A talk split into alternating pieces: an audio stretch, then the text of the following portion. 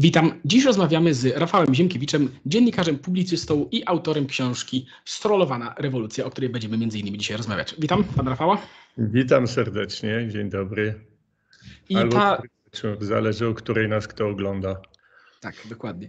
I książka dotyka tak naprawdę szeregu różnych tematów będących, można powiedzieć, bolączkami współczesnego systemu y, społeczno-politycznego. Natomiast ja chciałem w ogóle zacząć od takiej jednej y, rzeczy, która jest moim zdaniem bardzo trafną obserwacją, która w książce nas tak naprawdę w, blisko początku już pada, że żyjemy w świecie, gdzie coraz bardziej y, zawodzi demokracja, ponieważ zmieniają się realia postrzegania w ogóle społeczeństwa, które umożliwiały jej funkcjonowanie.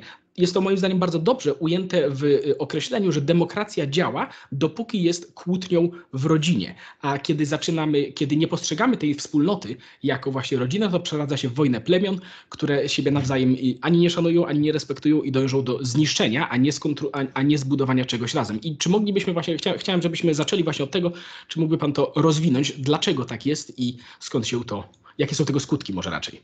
No jest to rzeczywiście, dziękuję za dobre słowo, jest to jeden z tematów e, tej książki, bo książka jest o końcu świata, do którego się przyzwyczailiśmy, o tym, że go tak naprawdę nie ma, istnieje tylko w naszych głowach, bo jeszcze nie dotarło do nas to, co się stało.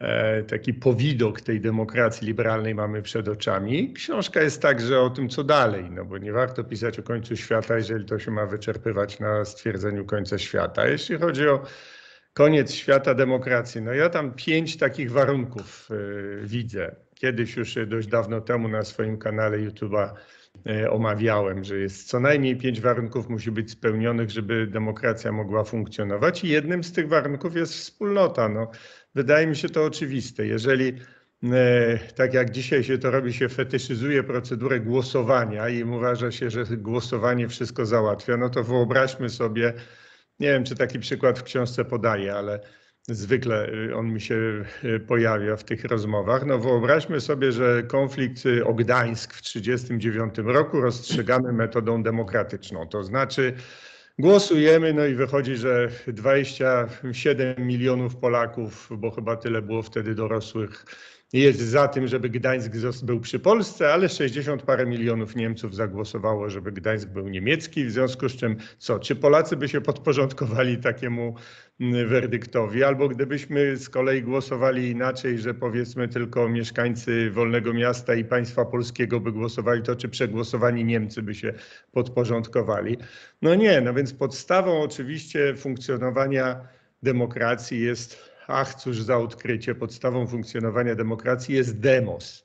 Jeżeli tego demosu nie ma, tylko są dwa plemiona, które nie, po prostu nieważne, czy leją się pałami, czy to się odbywa w drodze głosowania, i tak strona pobita nie uzna prawomocności zwycięstwa. Wycofa się na swoje pozycje, powie, że wyborcy zostali oszukani, że to nie jest prawda, że to jest jakieś kondominium i będzie czekało na następne wybory, w których się odkuje. No to mamy przecież sytuację taką w Polsce, ale mam trochę taką sytuację w Stanach Zjednoczonych w tej chwili. Mamy e, sytuację taką na zachodzie Europy. Gdzieś tam jest taka grupa tych e, niezdecydowanych o głosy, których się zabiega, ale nigdy przegrany, no nie ma tak jak kiedyś w dawnej Ameryce, że przegrany kandydat na prezydenta gratulował zwycięzcy i deklarował, że będziemy razem współpracować mm, na, dla dobra naszego kraju. Pan wygrał, trudno, ja przegrałem.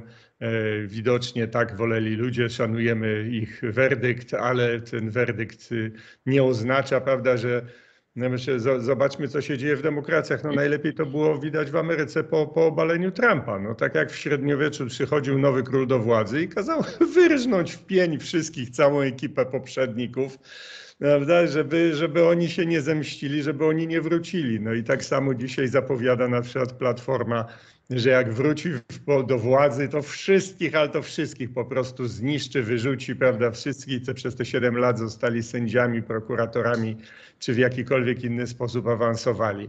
No i, i, i to jest jeden z tych warunków demokracji, który został, już widzimy gołym okiem, że jest niespełniony, no a pozostałe też są niespełniane, to już długo by mówić i je wszystkie po kolei wymieniać, no niech Państwo sami zobaczą. Tak, y, ja też myślę, że warto tutaj zwrócić uwagę na taką kwestię, że w bo żyjemy w świecie upadku wielkich narracji, tak naprawdę.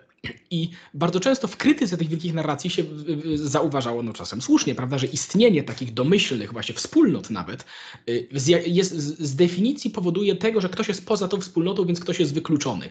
Więc, tak się, więc y, bardzo często się spotykało taką argumentację, że dobra, jeżeli w takim razie tylko porzucimy te wielkie narracje, może, może inaczej, nie tyle porzucimy, co zdejmiemy te wielkie narracje z powszechnie szanowanego i, i, i uniwersalnie akceptowanego miejsca jako wyznacznika y, tych norm społecznych, to wtedy nagle wszyscy się dogadają, ponieważ nie będzie tego głównego powodu, do, do, z którego ktoś mógł być wykluczony, bo nie pasował do tego albo do tamtego. No ale efektem właśnie tego jest, i to myślę, że widzimy tak naprawdę bardzo gołym okiem y, tutaj, że przy upadku tego nie jest nagle tak, że wszyscy się pięknie dogadują, tylko ludzie spontanicznie się organizują w plemiona po jakiejś takiej najniższej linii y, oporu i prowizorycznego podobieństwa, które zaczynają po prostu ze sobą walczyć. Również na warstwie politycznej, co bardzo dobrze widzimy, ale nie tylko tak naprawdę, również na wielu innych warstwach. I może się okazać, znaczy ja mam takie po prostu wrażenie, że te wielkie narracje, które, które miały swoje liczne problemy i włącznie z nadużywaniem autorytetu i wszystkiego tego, tak naprawdę w istocie po prostu chroniły nad, nad nas przed tą potworną trybalizacją, do której chyba jesteśmy trochę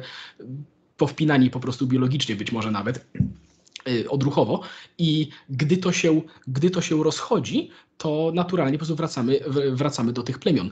I też jedna rzecz, bardzo istotna rzecz jest zauważona w książce pod tym względem, że y, to poczucie wspólnoty jest nie, koniecznym warunkiem do w ogóle rozważania takiej idei jak redystrybucja czegokolwiek w społeczeństwie. Ponieważ jeżeli redystrybuujemy, nie wiem, majątek, prawda, z podatków między Polakami, którzy są jedną wielką rodziną, to komuś się może nie podobać, że zabierają mu za dużo, komuś się może nie podobać, że dają tym za dużo, ale jako tako to idzie, bo idzie od swoich do swoich. Ale nagle w momencie, kiedy ludzie zaczynają wyznawać kompletnie zupełnie inne wartości, mówi się o, o fundowaniu jakichś konkretnych świadczeń, z którymi ktoś się może zgadzać, ktoś się może nie zgadzać z publicznych pieniędzy, to po, pojawiają się zupełnie kompletnie y, zrozumiałe pytania, niby dlaczego ja mam łożyć na 500 plus tamtych darmozjadów, którzy głosują na PiS, jak że to jest mój wróg. To nie jest y, członek mojego narodu, tylko to jest mój wróg, bo, bo głosuje na partię, którą, z którą ja się nie zgadzam. I yy, idziemy, ja, ja, się wydaje mi się, że się zgadzam z tą, z tą obserwacją, że wiele tych elementów składa się do takiego, do podkopywania tego, do podkopywania tej narracji demokratycznej, która wcześniej czy później albo, no właśnie pytanie brzmi, czy ona się zawali z hukiem, czy raczej po prostu y, cichcem, cichcem wy, wymrze i zostanie podmieniona na coś nowego.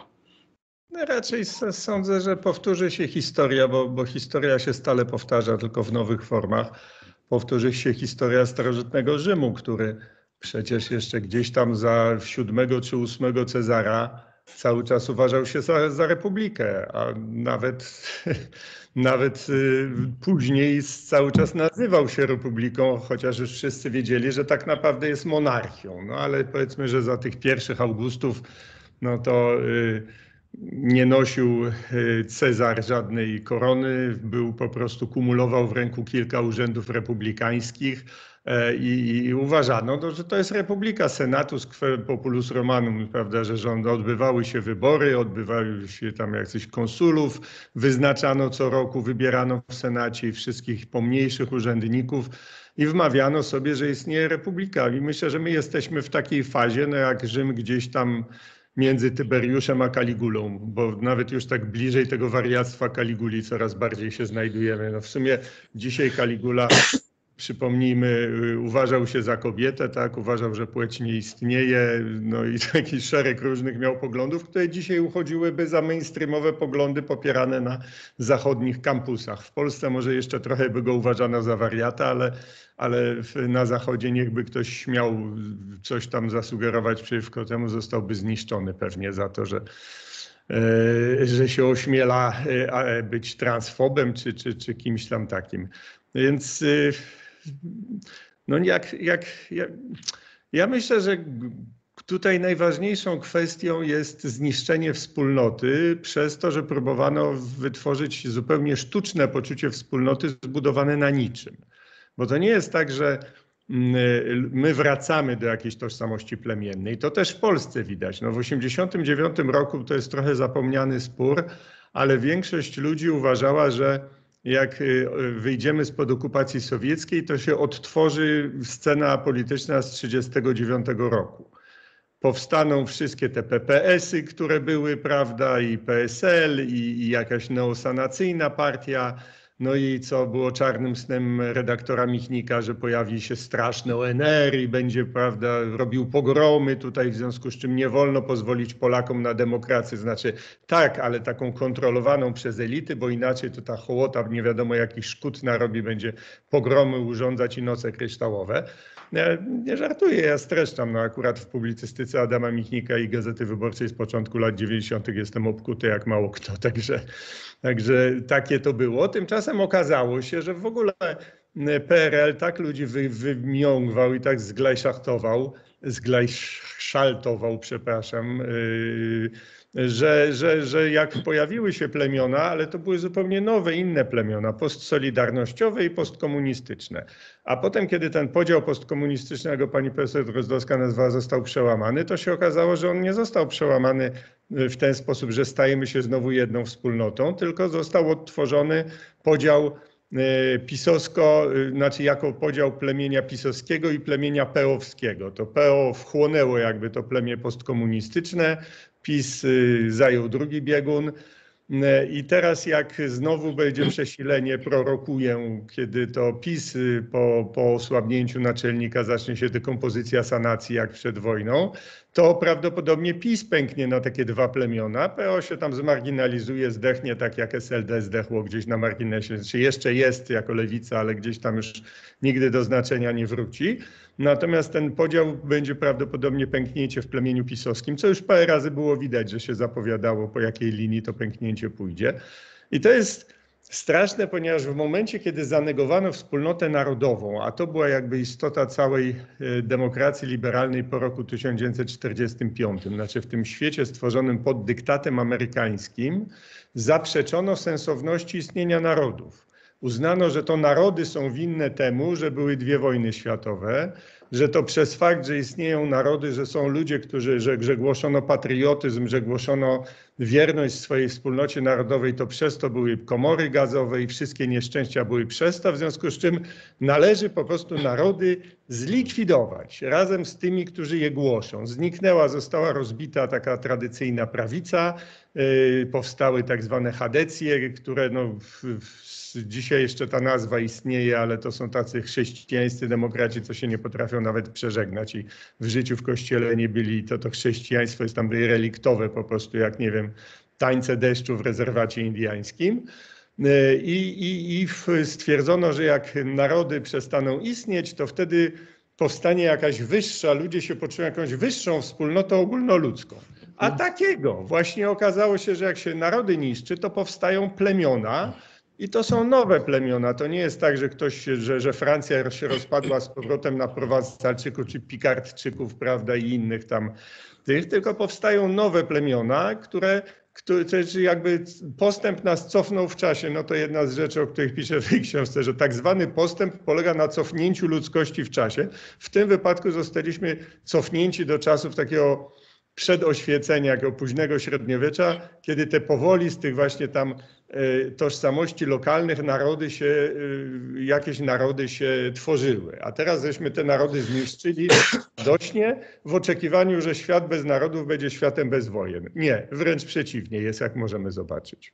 Tak, i to też jest słuszna uwaga, że to nie jest y, powrót do jakichś gdzieś tam tradycyjnie uwarunkowanych plemion czy coś takiego, tylko raczej jest to, ja bym to ujął w ten sposób, że y, ta scena polityczna się, y, czy społeczna nawet ogólnie, zagospodarowuje po prostu istniejącą w człowieku potrzebę przynależności do czegoś, do jakiegoś nazwijmy to plemię, tak, ale do czegoś, co umieszczało go w jakimś miejscu w społeczeństwie, dawało jakieś poczucie czegoś do zrobienia, sensu, celowości i tak dalej. I jeżeli wcześniej robiły to albo narracje religijne, albo narracje narodowe, to w momencie, kiedy to znika, albo jest ośmieszane, przestaje być po prostu traktowane na poważnie, to, no to ludzie chwytają się tego, co jest najbliżej i tego, co najłatwiej, mam wrażenie, często przemawia do jakichś ich podstawowych odruchów czy uprzedzeń, prawda? Ponieważ y, właśnie, właśnie naj, naj, naj, nie wiem, czy najgorsze, ale ciekawym jest to, że te nowe plemiona, te nowe narracje takie mniejsze, prawda, bo teraz każda plemię ma swoją narrację, y, które zastępują te wielkie narracje, one wcale nie są bardziej wyrafinowane niż te stare, tylko można by właśnie pomyśleć, że, że, jest, to, że jest to bardzo często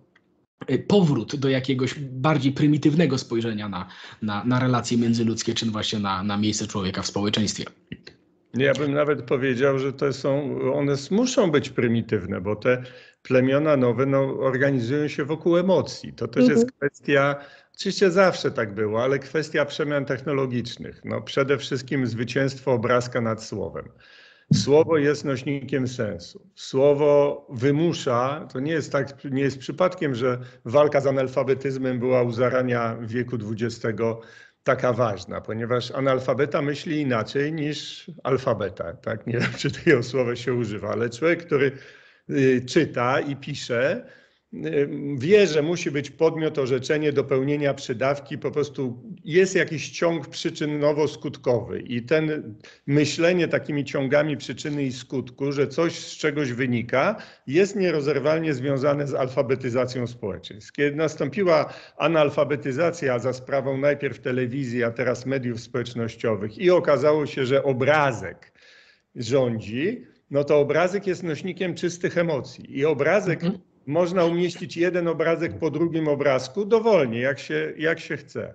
No, dla mnie przykładem takim, o którym przed laty pisałem, było coś z książki niejakiej Naomi Klein, Doktryna Szoku, zrobiono film. On nie, nie jest w ogóle o książce, jest o czym innym i ten film został właśnie w taki sposób zrobiony, że na przykład pokazuje się Miltona Friedmana, który mówi, że gdyby to ode mnie zależało, to bym wysadził w powietrze Pentagon i potem się pokazuje samolot, y, prawda, terroryści, którzy uderzyli w Pentagon i jakoś tak wychodzi, że to Milton Friedman ten Pentagon w powietrze wysadził, prawda? I tu się pokazuje dzieci w Iraku, które, y, nie, to już chyba było u tego grubego takiego, co tam Fahrenheit, no ale nieważne, że tu się pokazuje Irak sielski, anielski, dziecko z latawcem sobie biega, a tu Amerykanie z rakietami, prawda, i straszny ten i wytwarza się obraz tak, że było sobie sielska kraina w Saddama Husajna i mi się mówi, że to był zbrodniczy reżim straszliwy, a tu militaryści amerykańscy, prawda, z tymi swoimi rakietami i, i, i George Bush, wstrętny junior, który się maluje, prawda, make-upem przed wejściem na antenę telewizyjną. No takie manipulowanie obrazkami jest, jest, jest proste. No i dzisiaj te plemiona się tworzy wokół emocji, a najsilniejsza emocja to jest emocja nienawiści, więc tak naprawdę one się wszystkie budują na nienawiści do onych, do tamtych. Przy czym my w Polsce jesteśmy dość prostym przykładem, bo jesteśmy klasycznym krajem postkolonialnym, no oczywiście z pewną swoją specyfiką, a kraje postkolonialne dzielą się w zasadzie zawsze na dwa plemiona. Na tych, którzy bronią się przed utratą tożsamości i są w swojej tradycyjnej tożsamości, chcą istnieć, i na tych, którzy się wyrzekają tej tożsamości, bo się jej wstydzą, uważają, że ona jest gorsza, dziadowska, murzyńska i chcą być e, tymi kolonizatorami. No jak zobaczymy pod tym kątem na Polskę, to jakkolwiek się tam nazywały partie, to zawsze tym rządziła ta jedna emocja. Albo się chce być Polakiem i się mówi, że polskość, tradycja to jest wspaniała sprawa i tego się trzymajmy, albo się odczuwa emocję tę, którą Roger Scraton nazwał ojkofobią, czyli że Polska to jest obciach, to jest nienormalność, to, to nas więzi w jakimś zacofaniu. Ach, ja bym chciał być Francuzem, ach, ja bym chciał być Amerykaninem, prawda, czy Anglikiem, czy w ogóle kimkolwiek, byle nie być sobą. W szerszym planie mam wrażenie, że na całym świecie się odbywa taka walka właśnie w tym, w tym kryzysie, w którym się znaleźliśmy, taka walka y, mieć tożsamość, czy wyrzekać się tej tożsamości. Pod tym kątem bym zinterpretował te zjawiska, które się dzieją na Zachodzie. No, dobrym symbolem jest to szaleństwo transgenderu tak zwanego, czyli ludzi, no to nie należy tego mylić. Polecam takie książki jak y, Abigail Schreier y, Irreversible Damage. To nie było niestety przetłumaczone, ale analogiczna książka, bo Schreier pisze o dziewczynkach, a analogiczna książka o chłopcach kiedy Harry stał się Sali, nie pamiętam w tej chwili nazwiska aktora, autora, to akurat wyszło po polsku. I jak się rozmawia, zresztą ja potwierdzałem to z różnych powodów, rozmawiałem z lekarzami. Oni się oczywiście dzisiaj boją w ogóle wypowiadać publicznie, bo jest, jest terror jest taki, że wiedza medyczna po prostu jest, no, w, Hiszpanii nauczyciel powiedział, że biologicznie są tylko dwie płcie, nauczyciel od biologii wyleciał ze szkoły z pracy za, za to stwierdzenie, więc lekarze się boją to mówić otwarcie, ale, ale potwierdzają, że ta, ta fala transów dzisiaj, tego pseudotransgenderu, nie ma nic wspólnego z y, medycznym stwierdzeniem tak zwanej dysforii płciowej, czyli takiego schorzenia, które polegało na tym, schorzenia, no takiej odmienności, takiej sytuacji, kiedy mm, zdarzającej się w jakimś tam ułamku procenta przypadków, że człowiek czuje się, po prostu rodzi się mózg y, innej płci niż ciało, w którym się znajduje i człowiek się czuje uwięziony w nie swoim ciele. No to prosty przykład. Ludzie, którzy padli ofiarą tej dysforii, po wielu tam się robiło staranne testy, bo bardzo często e, tu coś zupełnie inne zaburzenia psychiczne powodują takie poczucie, że ja nie jestem tej płci, która biologicznie jestem, więc jak oni, to już medycyna się nauczyła odróżniać, jeżeli stwierdzono, że rzeczywiście miałem taki przypadek, no operacja, tak? I po operacji zmianie płci, jeżeli ktoś, kto urodził się jako kobieta, czuł się mężczyzną i po tej operacji stawał się mężczyzną, to chciał być bardziej męski niż mężczyźni z urodzenia. Taka normalna sytuacja. I odwrotnie. Kobieta mm, urodzona w męskim ciele stawała się kobietą, stawała się bardzo kobieca. Natomiast dzisiaj mamy do czynienia z zatrzęsieniem przypadków, pominąwszy ten drobny procent, który istnieje, bo to jest jakby stała w ty, mamy do czynienia z zatrzęsieniem przypadków ludzi, którzy chcą zmienić płeć, ale nie chcą być wcale tą drugą płcią. Chcą uciec przed swoją tożsamością, chcą być nie wiadomo kim, chcą być niebinarni, chcą być jakimiś cudakami, prawda? Bo, bo wydaje im się, że w ten sposób uciekną przed swoimi psychicznymi problemami. I to jest zjawisko, w jakiś sposób no, w ogóle charakterystyczne dla zachodniej cywilizacji, która y, właściwie zaczęła się wstydzić swojej tożsamości. Już się nie czuje sobą, nie jest dumna z siebie, przeciwnie, jest, jest zawstydzona. No, Abigail Schreier podaje, że miażdżąca większość przypadków dziewczynek, które zgłaszają się na kurację hormonalną i, i, i, pozwalają się przerobić w dzieciństwie na chłopców, czy na właściwie raczej właśnie na, na nie, nie dziewczynki, niekoniecznie chłopców, to są białe dziewczyny z, z klasy średniej. Dla, czyli Czyli dlaczego? Bo białe jest w tej chwili w Ameryce najbardziej atakowany, najbardziej stygmatyzowany i to jest tożsamość, która boli, więc one chcą uciec od tego, żeby, żeby nie być atakowane, żeby nie być mm, traktowane jako sprawcy wszystkich nieszczęść w dziejach ludzkości, no bo wiadomo, że wszystkie nieszczęścia sprawili biali. Y, więc teraz chce się przeciwko temu uciekać. No długo by mówić, ale mhm. ten mechanizm wyrzekania się tożsamości, szukania innej tożsamości u nas ma akurat taki wymiar postkolonialny, natomiast on nie jest nie jest wyłącznie w krajach postkolonialnych, jest również tam na zachodzie. Znaczy tak, no tutaj bardzo, bardzo dużo rzeczy padło tak naprawdę i yy, znaczy, yy, wydaje mi się, że to też nie jest do końca takie proste, jak zostało tutaj przedstawione. To znaczy fakt, że Abigail Schreier właśnie bardzo zwraca uwagę yy, raczej Y, zwraca uwagę, że to, nawet, że to nie jest oczywiście żaden świadomy proces, prawda, z, z, perspektywy, z perspektywy tych dzieci czy coś takiego, tylko z, zwraca uwagę, że angażowanie się w status jakiejkolwiek mniejszości, prawda, y, daje bardzo często dodatkową uwagę dodatkowych, nie wiem, znajomych, którzy nagle chcą się być, zaopiekować też zdobywając punkty, prawda, poparcia tam za, za, za otroszczenie się kogoś tam jeszcze i tak dalej. I y, znaczy tak, ja, ja o ile bym się zgodził, że ta otoczka kulturowa, która się wokół tego kręci, jest bardzo często, ma bardzo niewiele wspólnego ze samym zjawiskiem dysforii płciowej, prawda? Natomiast też to, też nie, nie wiem, czy bym to się zgodził, nie wiem, czy bym się zgodził z uciekaniem, z uciekaniem od własnej tożsamości do czegoś innego, ale to jest trochę, to jest trochę, już mam wrażenie, musielibyśmy bardziej szczegółowo o tym pogadać, bo też nie, żaden z nas tutaj nie jest, nie jest jakimś szczególnym ekspertem. Natomiast y, mam jedną taką kwestię a propos do samej książki, bo tutaj poruszaliśmy głównie samą, samą tą pierwszą część o tej demokracji i, i ja nie czytałem wcześniejszych pana książek, i odniosłem trochę wrażenie, y, że być może ta książka jest też w dużej mierze dla ludzi, którzy te pierwsze książki czytali, bo mam wrażenie, że jest tam sporo y, takich rzeczy, które albo są pewnego rodzaju skrótami, albo y, wychodzą już z przyjmowania pewnych, pewnych uprzednich założeń. I na przykład mam takie tutaj taką, taką pewną wątpliwość, ponieważ jest no, w co najmniej kilku miejscach w książce jest y, taki zarzut, jest taki, są takie segmenty poświęcone wątpliwości we wnioski naukowców, tak? ponieważ są stwierdzenia, że oni wiele razy byli przekupywani, wiele razy się mylili, co oczywiście też jest prawdą, prawda? Natomiast nie jestem do końca pewien, jaki, jaki wniosek ma czytelnik odebrać od tego, ponieważ na przykład no, jest takie zdanie, że wszyscy wiedzą, że z tymi wyrokami naukowców to jest pic na wodę. Co to dokładnie znaczy, chciałbym się dopytać i jak właściwie czytelnik powinien zinterpretować coś takiego? No to, że nauka to nie jest jakieś objawienie spisane i nie można powiedzieć, nauka mówi to i to. Nauka jest to pewna technologia technologia myślenia, jak to ładnie powiedział Janusz Zajdel, świętej pamięci. mm, To jest taka technologia, która pozwala ludziom nietwórczym na, na, na, na twórcze działania. Mhm. E, I, i, i ta, tę technologię stosując, można do różnych wniosków dochodzić, ale zawsze jest jakiś naukowiec dysydent, który uważa, że ci inni poszli złą drogą, bo inaczej nasza wiedza o świecie by się nie rozwijała. Nie ma takiej. No w końcu jakieś tam gremia naukowe przyjmują zasadę, że głosują większością głosów.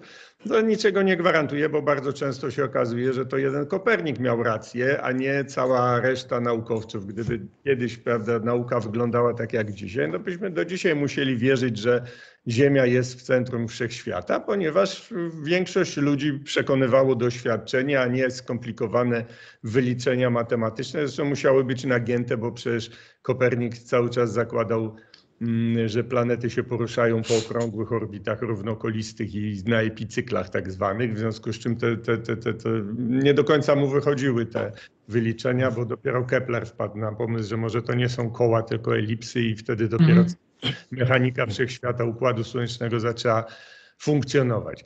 Więc jeżeli ktoś przywołuje jako argument, że naukowcy mówią coś, no to już jest to dla mnie wątpliwe. Ale ten, to, to nie jest akurat dla mnie ważne w tej książce, bo ja akurat zdaje się, że tam mówimy a propos tych tak zwanych zmian klimatycznych, czyli Znaczy tego, nawet niekoniecznie również, ale, ale nawet nie... Tak, i ja, ja mówię, że to nawet jeżeli przyjmiemy założenie, że ten raport IPCC to jest wszystko prawda obiektywna i udowodniona, to wątpię szczerze mówiąc, ale powiedzmy, no to też okazuje się, że wnioski, jakie z tego są wyciągane, są dokładnie sprzeczne z założeniami. Czyli no, tak jak, tak jak e, w przywoływanym nieczęsto filmie Inside Job, prawda, wielcy, wybitni ekonomiści, nobliści, profesorowie się pojawiają, którzy zapewniali całym autorytetem nauki, w tym wypadku ekonomii i tych nobli przez siebie posiadanych, że nie można stracić na kredytach typu subprime. I doprowadzili do katastrofy finansowej, ponieważ tak naprawdę to po prostu brali kasę z banków, które na tych kredytach spekulowały i pisali im to, co, co, co, co, co chcieli bankierzy. No podejrzewam, że to się nie zmieniło i w innych naukach też mamy. No, to jest przysłowiowa wojna masła z margaryną. Który koncern sobie kupi naukowców, to oni mu udowodnią, że albo masło jest zdrowsze, albo że margaryna jest zdrowsza. No. Więc tak, y, ja, ja się tutaj, w sensie, o, oczywiście, że nauka jest pewnym procesem i to nie jest tak, że jak jedna rzecz została ustalona, to nie można tego podważać czy coś takiego, bo to w ogóle nie o to chodzi. W sensie, oczywiście tutaj się, tutaj się całkowicie zgadzam, ale czy to nie jest jednak tak, że nauka prezentując pewne konstrukty, które w założeniu mają przede wszystkim pozwalać przewidywać pewne wydarzenia, prawda, przewidywać wyniki pewnych działań, czy to nie jest tak, że pomimo y, oczywiście niedoskonałości tego procesu w wielu dziedzinach to jest najlepsze, co mamy w danej kwestii, a, i, i, a w wielu kwestiach zdecydowanie y, lepsze wręcz bym powiedział na pewno niż y, tak zwany chłopski rozum, który też jest wielokrotnie, mam wrażenie, w książce przy, przywoływany, który oczywiście ma swoje no, bardzo użyteczne zastosowania, ale wydaje mi się, że do pewnego rodzaju bardziej złożonych zjawisk y, używanie chłopskiego rozumu, bo ostatecznie z naukowcami to nigdy nic nie wiadomo, wydaje mi się jednak y, nieco nietrafione po prostu.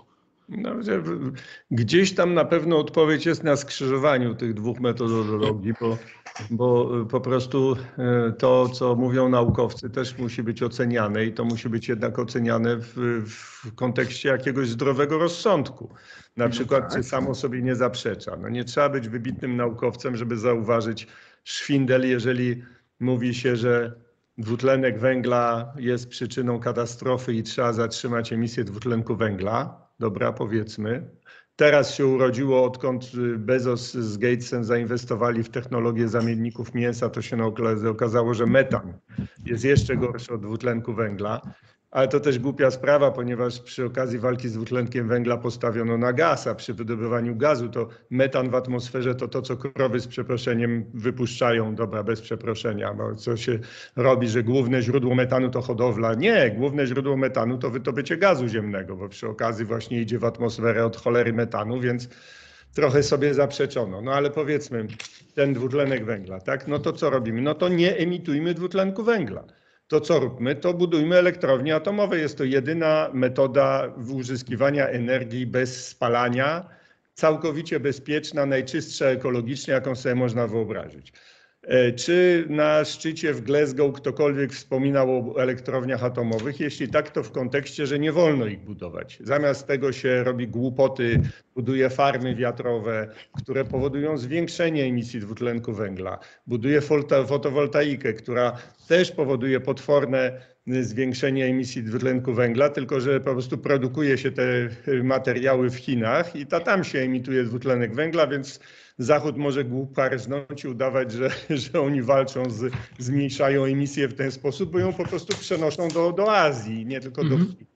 No i, i, i, tak dalej. I w tym momencie no, coś się, delikatnie mówiąc, nawet taki głupek jak ja widzi, że coś się co nie zgadza, że tu mówią, że dwutlenek węgla to zło, a jednocześnie okazuje się, że w ogóle nie chodzi o dwutlenek węgla, chodzi o stawianie wiatraków, farmy wiatrowe, które są zresztą katastrofą ekologiczną pod wielkoma, wieloma innymi względami. Temat na długą. To ja o tym książ książce trochę wspominam, ale nie to jest tematem tej książki, y, zostawię Jasne.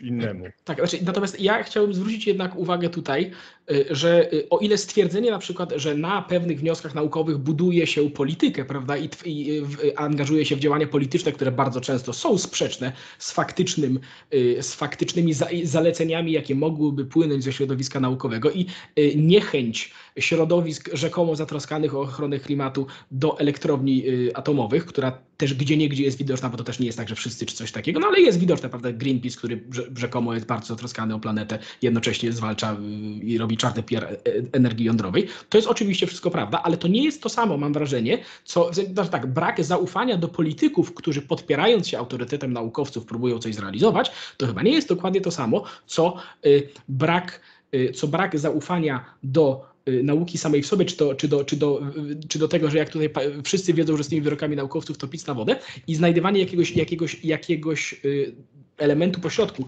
Ja tutaj sobie pozwolę przeczytać taki króciutki fragment, który sobie zaznaczyłem na temat pojęcia postępu, ponieważ to gdzieś w pierwszej połowie książki pada, że pojęcie postęp samo w sobie narzuca ocenę tak naprawdę nie dającą się zweryfikować, że coś, co teraz jest lepsze niż coś dawniej. Oczywiście w kwestiach materialnych doświadczenie zdaje się takie rozumowanie potwierdzać. Samochód porusza się szybciej od rydwanu, a samolot nie dość, że jeszcze szybciej, na dodatek w powietrzu. Ale dlatego, dlaczego to, że szybciej ma oznaczać lepiej? Wypadnięcie z rydwanu skończy się skręceniem barku. Wypadek samolot, samochodowy to śmierć, a spadający samolot jeszcze zburzy dom, w który trafi.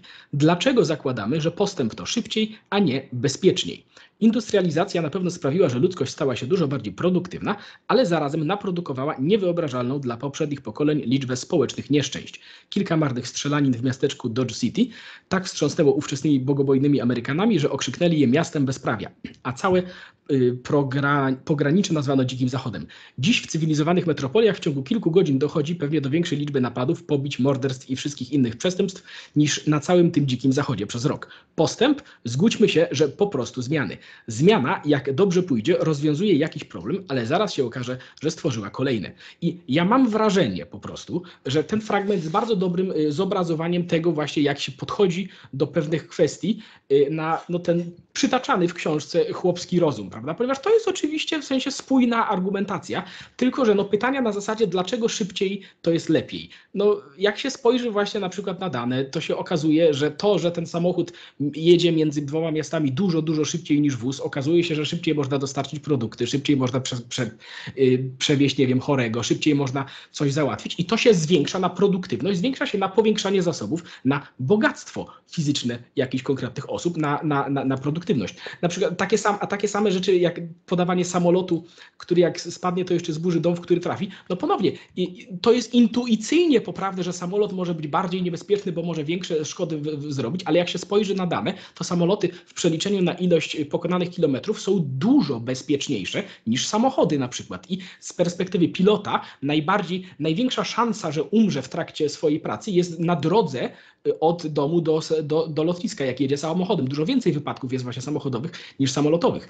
Tak samo z y, przemocą. Oczywiście, że jak się spojrzy na przykład na ostatnie 20 lat, to mamy wzrost przemocy w wielkich miastach, na przykład na zachodzie Europy, prawda? Ale jak się spojrzy na 200 lat wstecz, to ilość aktów przemocy w krajach cywilizowanych znacznie spada. Więc to życie jest y, y, właśnie obserwacje albo naukowe, albo jakieś badawcze, to nie musimy wchodzić w stricte jakieś science, prawda, angielskie, wykazywałoby, że są mierzalne są mierzalne y, zjawiska, po, których można stwierdzić, że ludzie są bardziej produktywni, zarabiają więcej, mają, y, nie grozi im głód, nędza, coś tam jeszcze i żyje, żyje się bezpiecznie, mierzalnie bezpieczniej i wygodniej. To nie znaczy, że to nie generuje dodatkowych problemów, ale patrząc na to, w którym kierunku ludzie nawet sami migrują, że tak powiem, i, i, i do czego dążą, wydaje mi się, że duża ilość tych problemów można ją bez problemu y, określić jako nie po prostu zmianę, tylko jako właśnie postęp w, tym, w tej zmiany na lepsze. I wydaje mi się, że w tego typu kwestiach to właśnie takie podejście na to intuicyjne podejście tego wydaje mi się być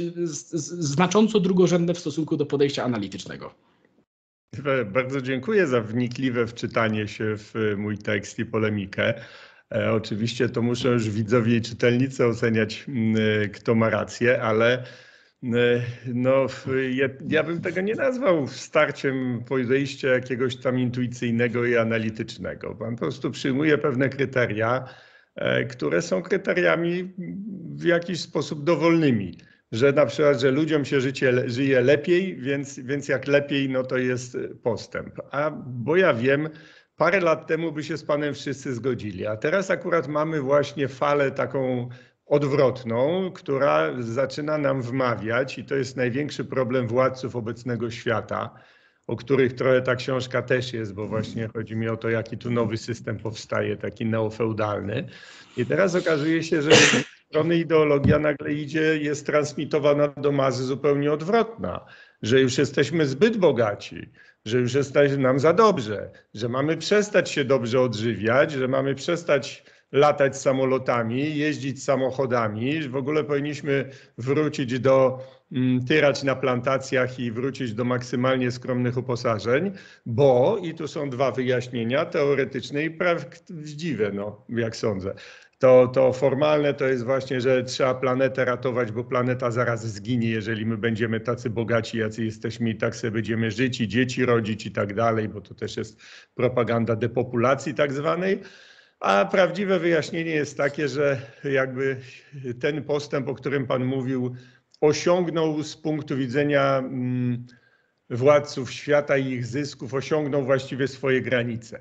Do pewnego momentu bogactwo się tworzyło, tworzyło, wydawało się, że w nieskończoność. A to okazuje się, że teraz jest problemem, jak zamknąć pulę bogaczy i jak to bogactwo świata podzielić, tak żeby wróciło ono do, do warstwy jakiejś przywódczej, warstwy wyższej, no takich neofeudałów po prostu, czy wręcz właścicieli niewolników. Także to jest y, no, pojęcie postępu, jest taka fraszka Jerzego Leca, Stanisława Jerzego Leca, tak jeśli dobrze pamiętam, przepraszam, jeśli pomyliłem w tej chwili jego imiona, więc, więc Lec napisał, że jak E, czy jak kanibal je nożem i widelcem, to czy to jest postęp. I to jest, wydaje mi się, zgrabnie ujęty problem, nad którym tutaj, który tutaj próbujemy usaczyć.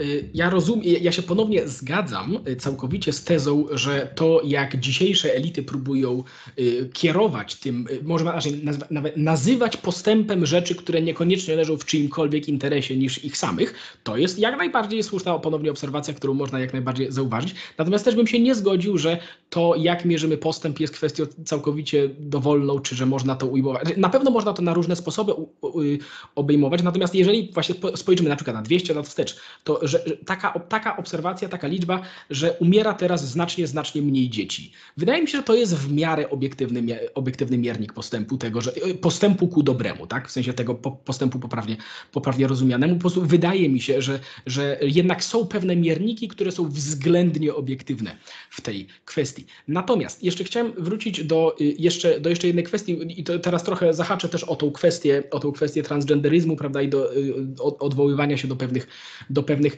bardzo złożonych kwestii, które ponownie na pewno da się tam znaleźć liczne problemy i próby wciskania jakiejś ideologii tam, gdzieś, gdzie nie pod, niekoniecznie ona musi być. Natomiast też y, y, y, chciałbym zauważyć, że na przykład, na przykład na stronie 255 możemy przeczytać taką, taką rzecz, że Naukowcy oczywiście nie są w 100% zgodni co do przyczyn homoseksualizmu. Wielu nie wyklucza, że mogą mu sprzyjać pewne skłonności dziedziczne, ale decydującą rolę w cudzysłów zwichrowaniu popędu, dziś oczywiście nikt już nie waży się tak tego nazywać, przypisują czynnikom środowiskowym, szczególnie w okresie dojrzewania.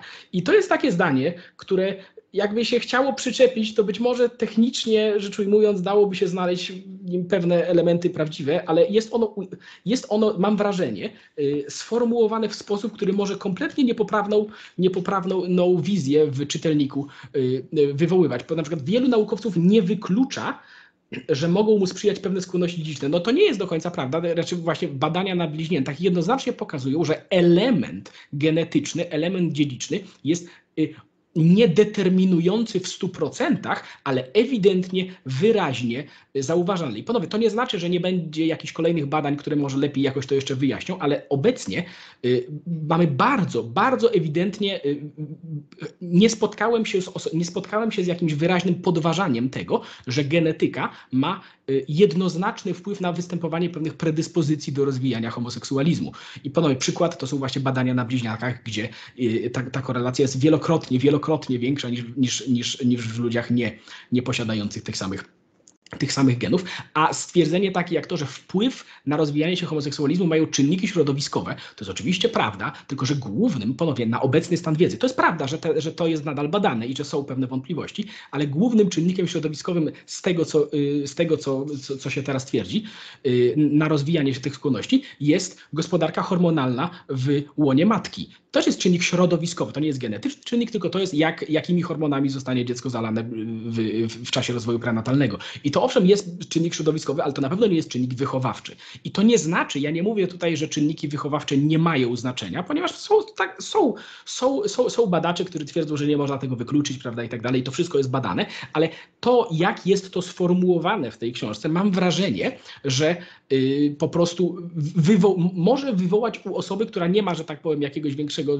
zrozumienia tego tematu, kompletnie, kompletnie y, odmienne po, ponownie, pomimo iż być może poprawne, tak intuicyjne, czy tam na chłopski rozum wrażenie, to jednak kompletnie odmienne od tego, jakie jest to stanowisko naukowców w tym temacie. I ja nie mówię, że to stanowisko naukowców to jest prawda objawiona. Możliwe, że będą jakieś nowsze, lepsze badania, które lepiej to przybliżą, ale w tego typu eksperckich dziedzinach wydaje mi się ponownie, że takie intuicyjne, chłopsko-rozumowe podejście się raczej, raczej wyczerpuje w porównaniu do tego podejścia, które stara się y, w miarę możliwości po prostu, po prostu przybliżać, to, przybliżać to naukowo.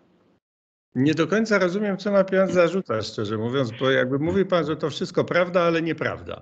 Znaczy tak, ponieważ bo, bo stwierdzenie, stwierdzenie, że y, wielu nie wyklucza, że mogą mu sprzyjać pewne skłonności no tak dziedziczne, no ale to sugeruje to, że jakaś część naukowców że stwierdza, że w sumie nie wiadomo, ale być może. No bo wielu nie wyklucza, coś takiego sugeruje. Tymczasem y, ogromna, może inaczej, najnowsze badania w tej kwestii y, jako główną, jako główną przyczynę, jako, główną, jako główne. Y, y, y, nie spotkałem się z kimś, kto by podważał te, nie spotkałem się z badaniami, które by podważały wpływ genetyki jednoznaczny na większą szansę, rozwija, na większą szansę rozwijania się tych skłonności. I to, to nie jest to samo, co wielu nie wyklucza.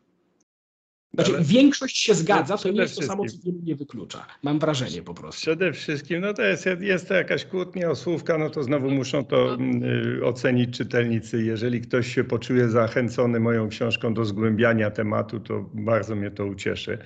Książka za, za, zahacza, bo z natury musi zahaczać o bardzo wiele różnych tematów, ale troszkę się pan myli, bo zdaje się pan sądzi, że ja sobie tak, no może pana udało mi się oszukać w ten sposób, że ja lubię przybierać taką pozę chłopka roztropka, który sobie sam wszystko wymyślił, ale proszę mi wierzyć, że ja mm, trochę wiem, jaki jest stan badań mm, na ten temat lekarzy, naukowców, którzy się tym zajmują.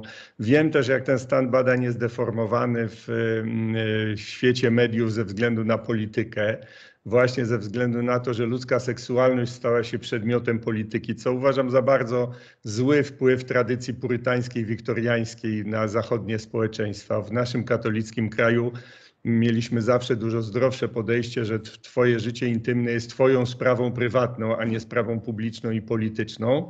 Dlatego u nas nie było Oscara Wilda, dlatego u nas nie zaszczuli Alana Turinga, dlatego u nas nie było afery Olensberga E, I dlatego również e, właśnie w tej chwili nie przyjmują się u nas parady równości i tego typu zachowania, które wytworzyły się na zasadzie właśnie na zasadzie wajchy, po prostu odbijania się od ściany do, do ściany. Natomiast tutaj tak naprawdę to Naukowcy oczywiście się spierają, no pan mówi według najnowszych badań. Najnowsze nie znaczy, że są trafne, bo czasami jest tak, że najnowsze się jednak okazują nietrafne, ale oczywiście wszystkie te czynniki, o których mówimy, mają wpływ i spierają się naukowcy, jak bardzo się mają. Przede wszystkim ten spór jest jeszcze bardziej skomplikowany, bo potocznie się mówi homoseksualizm, ale to nie jest są różne rodzaje i, że tak powiem, różne odcienie homoseksualizmu i czym innym jest taki, nazwijmy to, twardy homoseksualizm, a czym innym to, co seksuolodzy nazywają zachowaniami homoseksualnymi, które mogą mieć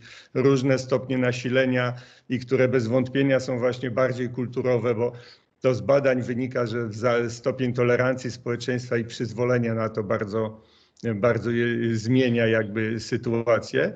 E, I wszystko to byłoby no, akademickim tematem, gdyby nie, tego, że, gdyby nie to, że zrobiono teraz z tego politykę właśnie wskutek tego wiktoriańskiego, purytańskiego dziedzictwa, że jesteś w jakiś sposób winien swojej seksualności. No. Jest naprawdę najlepsze źródło, jakie można sobie wyobrazić, to jest tak zwany Chicago Survey, to są badania z Uniwersytetu Chicagowskiego, który robi, chwalić Boga chyba od 30 lat, robi bardzo rzetelne badania na temat zachowań ludzkich, seksualnych, jak one się zmieniają. To jest raczej dość dostępne, można tam nawet sporo na stronach internetowych znaleźć. Natomiast y, niewątpliwie właśnie pokazuje to, jak w jak szalbierczy sposób się manipuluje tym wszystkim, w jaki y, różnie się to używa. No, pojawił się po prostu ruch pewien, który był w jakimś sensie no, kolejnym takim ruchem odwołującym się do krzywd doznanych w przeszłości e, na podobnej zasadzie, bo tam te zachodnie społeczeństwa mają dużo winy wobec swoich homoseksualistów, tak jak wobec kolorowych, jak wobec y, krajów, które kolonizowały, prawda? I i ten ruch y, od razu został wykorzystany jako nośny ruch, tak jak swego czasu y, skądinąd zrozumiałe rewindykacje robotników, którzy chcieli żyć lepiej, ale niekoniecznie chcieli wcale, żeby ktoś stworzył Związek Radziecki. To znaleźli się cwaniacy, którzy uznali, że na tej sile, jaką stanowi krzywda ludu, to oni dojadą do swoich celów. I tutaj nic się nie zmieniło. No, też podkreślam to, bo to jest bardzo ważne, że ruch e, LGBT ma tyle wspólnego z homoseksualizmem, co ruch komunistyczny z robotnikami albo ruch feministyczny z kobietami. Oni wykorzystują pewien napęd, wykorzystują pewne hasła, ale tak naprawdę mamy ten sam jakby stempel rozpoznawczy, który mieliśmy we wszystkich ruchach lewicowych, czyli mają, oni mają teorię, z której wynika, że jakaś grupa społeczna powinna ich oprzeć, poprzeć i teraz trzeba tę grupę uświadomić. Tak jak przychodzili do Polski i okazało się, że polscy robotnicy nie popierają komunizmu bo się bardziej czują Polakami niż robotnikami, niż klasą robotniczą, albo bo się bardziej czują katolikami nawet niż klasą robotniczą. I cała teoria ze wszechmiar słuszna o Candy Potwódz. I to samo, jeżeli mamy rozmawiać o LGBT, no to mamy to samo. No. Mamy ruch, który mieni się reprezentantem społeczności LGBT w Polsce. Zaraz, zaraz. Jeżeli wziąć poważnie Chicago Survey, to mamy od pół miliona do może miliona ludzi w Polsce, którzy się czują homoseksualistami, a co najmniej 300 tysięcy według tych najostrzejszych kryteriów do powiedzmy 700 tysięcy. To w takim razie ruch, który ma reprezentować taką społeczność, byłby ruchem potężnym, a jest ruchem reliktowym, szczątkowym i wiszącym wyłącznie na ogromnych pieniądzach, jakie dostaje z Zachodu. Obciąć te pieniądze po pięciu dniach nie ma żadnych, nie ma w ogóle, nie, nie funkcjonują żadne lambdy, żadne kampanie przeciwko homofobii i tak dalej, wszystko zdechło. Bo nie ma to społecznego poparcia, nie ma to społecznego zakorzenienia. Więc to jest jedna z rzeczy ważnych tutaj, że y, argument naukowy, jak wracamy, no dla mojego pokolenia nic nowego. Przecież nam wbijano w łeb, że komunizm jest naukowy, że to jest komunizm naukowy. Myśmy się śmieli, był taki żart, że właśnie komunizm Marksa i Engelsa nie jest naukowy, bo naukowcy by to na szczurach najpierw prze, prze, przećwiczyli, a nie na ludziach. No ale, ale no, staram się w książce wyjaśnić, tak, dlaczego te, te, tę pozycję przyznano nauce takiego oberargumentu, yy, który no, tak naprawdę no, jest nadużyciem, ale to, to, to, to już zostawiam do uznania czytelnikom. Ja bardzo naprawdę to nie jest żaden z mojej strony reklamowy chwyt, tylko ja zawsze to powtarzam, że ja nie chcę, żeby mi ludzie wierzyli. Ja chcę, żeby ludzie nie wierzyli w to, co pisze i to weryfikowali. Bardzo proszę, wrzucić do Google'a, proszę sprawdzić, zobaczyć, zastanowić się nad tym, to ja będę głęboko szczęśliwy. Wcale się nie czuję jakimś facetem, który jak pan Michnik prawdę objawione rzuca i ponieważ ja jestem wyrocznią moralną, to wy wszyscy macie w to wierzyć. Zgadza się tutaj. y, I jak najbardziej to, co tutaj padło, że oczywiście to jest prawda, że sam homoseksualizm, same skłonności homoseksualne, a same zachowania homoseksualne to niekoniecznie jest to samo, prawda? I pewne mogą być bardziej mediowane przez kulturę, inne mniej.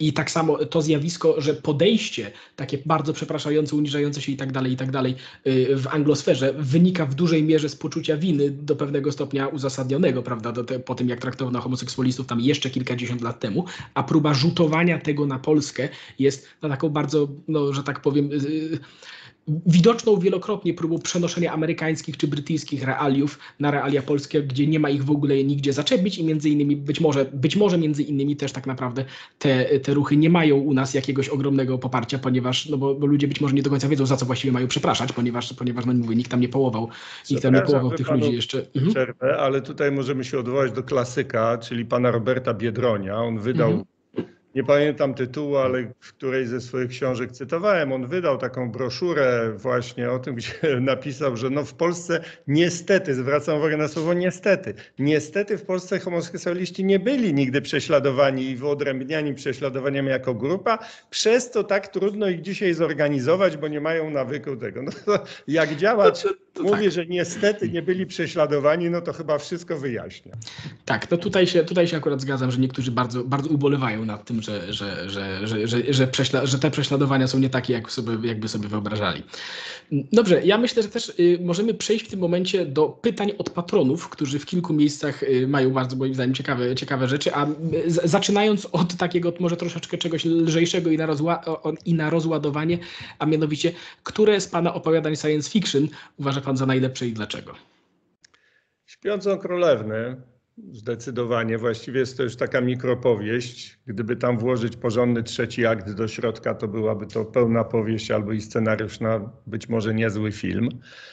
Dlaczego? Nie, bo mi się udała. No, wydaje mi się, że ma dobrych bohaterów, dobrze się czyta, a przy tym dużo się sprawdziło. No, mamy wojnę na Ukrainie? Mamy. mamy, mamy rozpad na Zachodzie taki mniej więcej, jak tam jest opisany? Mamy. Mamy, mamy potęgę mediów. No mamy, no ale jeżeli chodzi o opowiadania, tak, to, to, to zdecydowanie to właśnie. Dobrze. Y, kolejna osoba pyta, taki tutaj bardziej troszkę złożone, złożone pytanie. Jest pan człowiekiem z bogatym słownictwem, talentem pisarskim i nawet kiedy się z panem nie zgadzam, to nie można panu tego odbierać. Jednakże nagle, gdy wchodzi pan na Twittera, to jakby wchodził jakiś demon. Wręcz, tutaj cytuję, hamskie odzywki poniżej talentu. Skąd się bierze taka zmiana i czy nie jest pan przez to mniej przekonujący dla ludzi, którzy nie są pana zwolennikami? To trudno powiedzieć, skąd się. No, przekaźnik jest przekazem, jak napisał klasyk. No, jeśli ma się do dyspozycji 128 słów, czy tam 128 znaków. znaków, przepraszam, czy w tej chwili jest to chyba 240 znaków, no to trzeba formułować e, inaczej i ostrzej. No tak samo jak pewnie w czasach przed y, mediami społecznościowymi mówiłem innym językiem, jak byłem na sesji naukowej na uniwersytecie, a innym językiem, jak wódkę piliśmy z kumplami. No. Więc y, po prostu staram się używać różnych języków stosownie do, do potrzeb i, i do miejsca. A to, że wszystko to jest dwuznaczne, tak, bo oczywiście ktoś tam, kto zna tylko parę moich tweetów y, i to zmanipulowanych, bo jakoś tak, że z tych ponad 30 książek i, i, i z tysięcy artykułów, które napisałem, to największą popularność w, wśród moich zdeklarowanych wrogów zrobiły dwa, trzy tweety, z których w dodatku oni cytują tylko połówki. Bo, te, bo, bo, bo co jest ciekawe, ja zwracam uwagę, jeżeli o tym mówimy, no e, nigdy żadnego wpisu mi nie usunięto.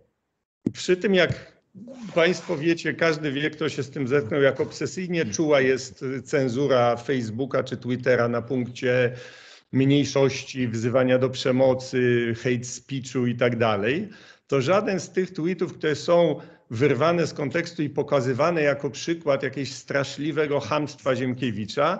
Żaden z nich nie został uznany, mimo że były notyfikowane i ja dostawałem maile od administracji, że sprawdziliśmy twój wpis, nie znaleźliśmy żadnych naruszeń naszych standardów. No więc jest to jakiś argument, że też te tweety może nie są tak straszne, jak się, jak się Państwu wydaje. Ale jest prosta sprawa, no nie czytać moich tweetów, czytać moje książki, to wtedy... Tak, ale też mam się, znaczy ja nie wiem, może, może to jest kwestia, że tak powiem, może to jest zbyt duże narzędzie promocyjne, ale wbrew pozorom tak naprawdę chyba nie trzeba wchodzić w tę dyskusję na Twitterze. I nie, nie, ja, ja mam, mam dość ograniczone, że tak powiem, y, ograniczoną opinię na temat tego, czy z nich cokolwiek dobrego wynika. Ale, no, ale rozumiem, że, że to też jest jakieś narzędzie generowania, generowania, no to jest też tak, że tak oczywiście jest to wielki problem, jak funkcjonować w tym zawodzie, w którym ja funkcjonuję, bo Oczywiście można się zamknąć w wieży kości słoniowej i nie schodzić poniżej pewnego poziomu, ale ja, ja, ja nie jestem tym typem pisarza, którego satysfakcjonuje pisanie do szuflady. Ja chcę docierać do ludzi i to nawet nie chodzi o tylko że o, o zarobki, no bo wiadomo, że za książkę sprzedaną w dużym nakładzie się dostaje więcej pieniędzy niż za niszową, ale po prostu potrzebuję, szukam cały czas wyjścia z jakiejś tam bańki, w której się mnie próbuje zamknąć. Więc y, z kolei szturchanie tej bańki pewnymi nawet brutalnymi, krótkimi, zwięzłymi stwierdzeniami, które dają mi rozgłos, daje też pewną szansę, że wskutek tego rozgłosu ktoś, kto dotąd o mnie nie słyszał, usłyszy. Weźmie, weźmie książkę i zobaczmy, powie sobie, zobaczmy, co ten straszny facet, który jest tak potworny i straszny, co on tam takiego strasznego napisał. Mm, ja myślę, że to też jest tak naprawdę dobry moment na zakończenie. Także, także bardzo dziękuję z mojej strony. Y, dziękuję, tym bardziej, że to widzę, u mnie się ściemniło strasznie. Tak, tak, troszkę się ściemniło. Troszkę ale się mam ściemniło. nadzieję, że mi widać jeszcze. Jeszcze trochę widać, jeszcze trochę, trochę bardziej Nie mrocznie się zrobiło. zrobiło. się ruszyć, żeby lampę włączyć, no to już nie ma sensu. Dziękuję Tak, serdecznie. Przypominam, że rozmawialiśmy o książce, o książce Strollowane rewolucje. Jeżeli ktoś będzie zainteresowany rozwinięciem tych wszystkich tematów, o których tutaj poruszyły, poruszyliśmy, to one są tam oczywiście znacznie bardziej rozpisane. No i z mojej strony raz jeszcze bardzo dziękuję i do usłyszenia. Jeszcze jest parę innych też. Dziękuję serdecznie. Kłanialski. Dzięki za uwagę, a jeżeli jesteście zainteresowani dodatkowym fragmentem, w którym Rafał Ziemkiewicz odpowiada na kolejne pytanie patrona o to, czy w świetle poczynań obecnej władzy nadal się denerwuje, jeżeli ktoś mówi PiS o jedno zło, czy może jednak poszło to wszystko w nie do końca dobrą stronę, to zapraszam na specjalną grupę wyłącznie dla patronów, gdzie poza dodatkowymi fragmentami rozmów jest także możliwość zadawania pytań do rozmówców, a także przedpremierowe informacje o nowych odcinkach oraz streamy wyłącznie dla patronów. Do usłyszenia. Hej! Jeśli chcesz być informowany o kolejnych odcinkach, to kliknij dzwoneczek powiadomienia, żeby żadnego nie przegapić. A jeśli chciałbyś pomóc w tworzeniu takich filmów, to zapraszam do wsparcia nas na Patronite. Do usłyszenia.